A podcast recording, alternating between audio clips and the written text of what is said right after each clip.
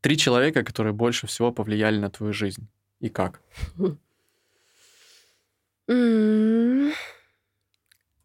Слушай, честно, даже не знаю. Надо вспомнить. Ну, если не знаешь, не... Наверное, это какие-то блогеры, которых я только начинала смотреть, когда я была маленькая. Это в стиле там Настя Тропицель, э, Катя Клэп, Саша Спилберг. Вот эта вся история, когда я просто э, вдохновлялась ими и тем, вот, что они делают. Мне это очень нравилось. А, второго человека могу сказать, что, возможно, это Саша Белякова, потому что мне очень близок ее подход, и в целом в определенные периоды жизни я, а, ну, как бы читала, изучала, слушала, смотрела, мне это помогало а, найти вот правильность каких-то своих решений. В целом мне ее картина жизни, картина ее как человека очень откликается. Я уверена, что она изучала тоже онтопсихологию или что-то около того, потому что, ну, то, что она рассказывает, по сути, это одно и то же. И э, третий человек — это мой знакомый, который в целом отправил меня на обучение, вот которое я сейчас прохожу, который выплюнул меня в них и просто сказал «иди». Это тоже вот э, такой был большой переломный момент, когда я бы сама туда не пошла. Я вообще про это не знала, меня просто запихали. И вот с того момента моя жизнь начала так кардинально меняться. Онтопсихология — это работа с настоящим. А классическая психология это проработки. Онтопсихология это просто новый, ну, достаточно новый вид э, психологии, современный, итальянский. Э, Ученый Антонио Минигетти как бы разработал этот подход. Это просто один из ветвей э, психологии там есть и классическая психология, есть и вот современная онтопсихология, но онтопсихология, она более глубоко изучает человека, и в онтопсихологии нет классификации. То есть если в обычной психологии вы всегда структурируете человека по табличке, такой тип, такая психика, такая это, такая то, то онтопсихология предполагает то, что нет точной классификации личности человека. Мы все разные, мы все индивидуальные. И есть разные инструменты, чтобы без, без вот этих табличек и классификаций начать понимать человека. Плюс ко всему, это психология, которая больше работает, правда, с настоящим. То есть там ты не прорабатываешь прошлые обиды годами и так далее. Там реально достаточно одной-двух консультаций, чтобы четко понять, что с тобой происходит. И в целом, э, в онтопсихологии, по моему мнению, достаточно жесткие методики, то есть там с тобой не будут говорить, выслушивать твои проблемы и как ты плачешь. Там очень сильно идет проверка вот реально на глубину твоего, твоей вот этой личностной силы, насколько ты можешь воспринимать информацию. Угу, интересно. А, три главных факапа в твоей жизни, кризиса. Можно я подумаю, да? Каких-то нужно значимых или это просто можно тупые сказать? Да что в голову приходит? До 16 лет, где-то с 15 до 16, я очень много пила алкоголя, потому что я жила в районе гетто, где все нюхали клей, пили чачу в Сочи там, и так далее. И как я встала на путь истины, а, я напилась с другом настолько сильно, что очнулась спящей в канаве и э, Потом моргнула и очнулась в будке у полицейских, где мама меня забирала в 12 ночи, 16-летнюю, пьяную. И первое, что я помню, что я сказала полицейским, это «Товарищ полицейский, я только поступила в 10 класс. Жальтесь».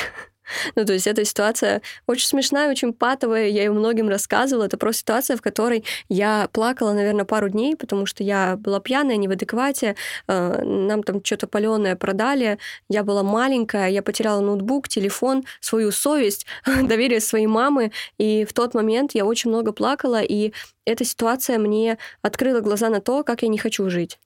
Вот, наверное, в тот момент я поняла, что нет, ну, как бы я так не хочу. И тогда я начала уходить из этой истории, потому что в тот период я прям, ну, погрязла в этом, потому что это, ну, подростковый возраст, ты такой пытаешься выделяться, биотатушки и так далее, какое-то сопротивление было напротив, ну, против семьи, и меня это очень сильно вразумило, чтобы начать по-другому все таки жить.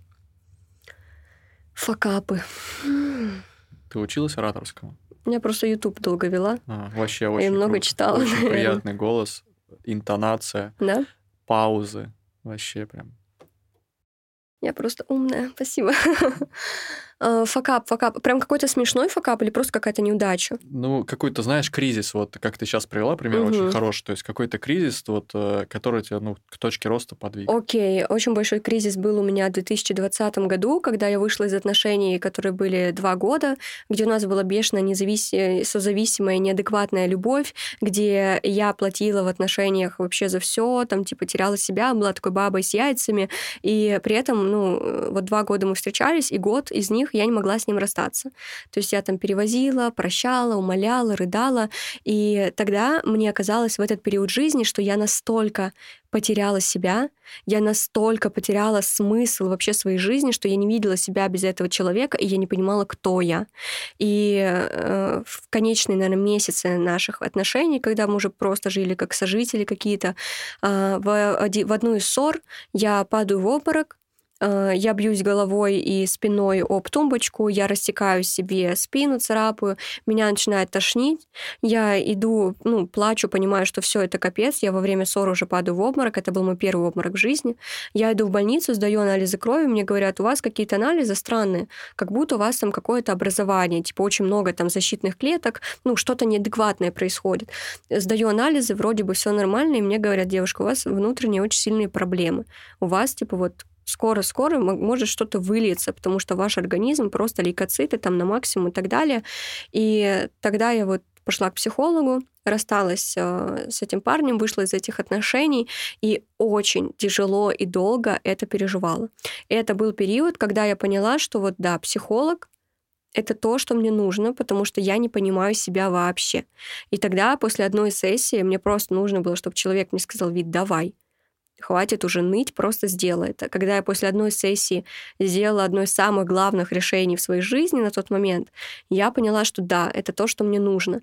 И от того решения я начала погружи, погружаться в психологию, оплатила себе психологов, начала заниматься. И вот э, тогда я где-то полгода просто собирала себя по крупицам. Это было тяжело, это было больно, это были не сильно результативные сессии с психологами, но именно с того этапа, когда я вообще просто была в жопе эмоциональной, начались вот большие мои внутренние изменения. Потому что я пришла в такую глубокую яму, что я не видела света. И вот оттуда все пошло. Да, у многих на самом деле с, начинается рост именно с глубокой ямы, когда очень да. сильно падают, потом очень высоко поднимаются, и это очень круто. А, и мы видим то, что ты привела два своих жизненных примера, то есть пример отношений, и ты сейчас пьешь алкоголь? Я уже где-то около года не пью, ну, может быть, раз там в месяц на какой-то праздник бокал шампанского. Я перестала курить кальян, только вот курилки курю, электронные сигареты. Но в целом я просто очень долго испытывала на этот счет чувство вины, что типа я должна бросить, мне не надо курить. Потом в один момент я поняла, что, блин, а это вообще не, моя, не мое чувство вины. Это просто вот мне почему-то стыдно о том, что вот я такая, хотя по факту мне окей и просто приняла решение, что я, я так хочу, мне окей, но все остальное нет. Да, то есть ты прожила определенный момент жизни, ты поняла, как это, что это, к чему это ведет, такие там гулянки, пьянки, Конечно. компании, отношения. И сейчас, как ты говоришь, уже полтора года вы ни разу не ругались. Да. То есть все это ведет к тому, то, что ты растешь, то, что ты работаешь над собой, познаешь себя и понимаешь других людей. Угу. А, Топ-5 самых эффективных ежедневных практик в твоей жизни зарядка с утра.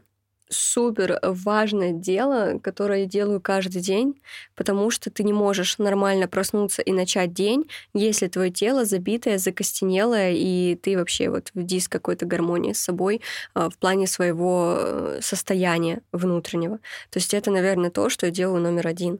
А, второе — это стараться не сидеть первое время в телефоне. Потому что мы, как правило, просыпаемся, у нас чистое сознание, момент, когда могут прийти новые идеи, мы можем сонастроиться с собой, почувствовать, что я хочу на завтрак и так далее. И в этот момент мы начинаем открывать телефон, и все.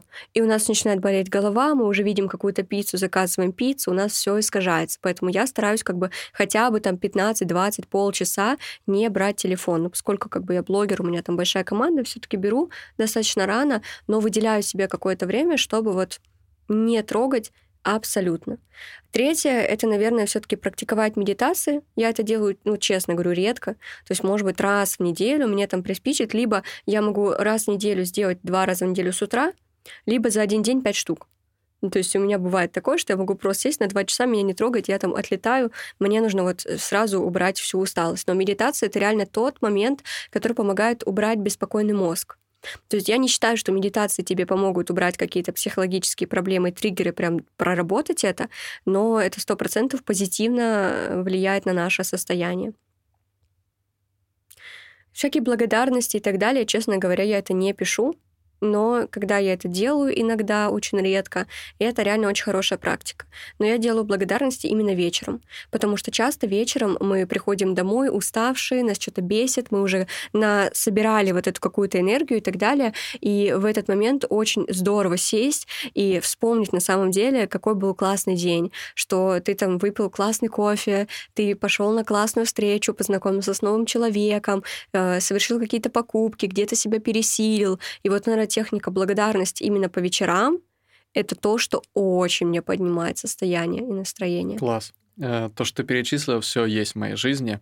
И по поводу благодарности, э, как ты говоришь, да, вечером приходишь, и там угу. могут быть какие-то негативные эмоции, там накопилось что-то. Э, один из докторов, помню, рассказывал, где-то я видел видео, то, что когда он чувствует, что что-то в его жизни не так угу. происходит или чем-то он недоволен, он, говорит, заходит в реанимационное отделение и понимает сразу, что он благодарен жизни за то, что да. он ходит, видит, чувствует то, что у него, то, что он имеет и так далее. И когда мы благодарны тому, что мы сейчас имеем, тогда нам в жизнь приходят новые и новые э, возможности и все больше и больше там денег, отношений, здоровья и так далее. Да. Только в тот момент, когда мы благодарны тому, что мы сейчас имеем. Да, потому что большинство людей, они своим сознанием убегают в сторону того, какие другие люди успешные, сколько они всего не успели. То есть мы живем либо прошлым, что мы там думаем, вот не успел, вот надо было раньше и, и так далее, либо будущем, что мы какие-то не такие, недостаточные, нужно больше, какие-то планы и так далее. И в этот момент человек перестает жить настоящим и перестает чувствовать то, что происходит в его жизни сейчас. И очень важно вот себя в это возвращать и не обесценивать то, что ты имеешь. Да, только у меня еще вместо зарядки это ходьба. А так вот все тоже медитации.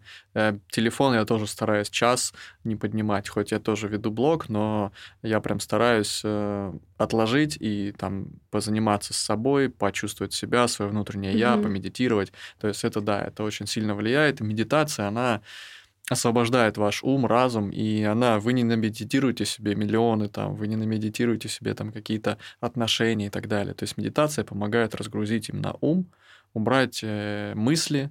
Угу. То есть э, в мусульманстве это сабр, а в христианстве смирение. То есть когда человек находится в покое, позитивном безмолвии, когда у человека отсутствуют мысли и эмоции, угу. тогда человек находится в свободном сознании. Это очень важно. Еще есть такая пословица: в голове пусто, в кармане густо. То есть очень важно, чтобы у тебя в голове было меньше эмоций, Всё мыслей каких-то. Да, и ты не переживал что-то, что-то не успел, что-то да. тебе нужно доделать и так далее. Знаешь, как говорится, мысли формируют состояние, состояние формирует наше действие. Вот это самое главное. От того, что у тебя в голове, так ты себя будешь чувствовать. От того, какое у тебя внутреннее состояние, такие ты действия будешь принимать, ошибочные или не ошибочные. Все начинается вот с головы. Да. Э, топ-5 книг, которые ты прочитала? В подростковом возрасте еще читала книгу «Ответ», и перечитывала ее раза четыре, наверное. Очень люблю эту книгу. Это Алан и Барбара Пис.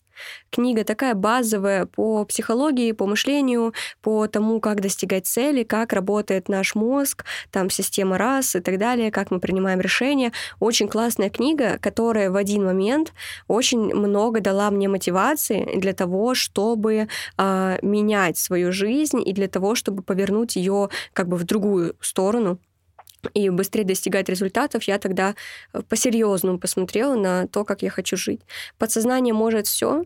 Тоже книга из этой истории. Я, честно говоря, любила и люблю более простые книги. Хорошая книга, тоже советую. А, огранчик, алмазный огранчик, тоже классная книга, а, тоже ее читала. Вот ее тоже советую.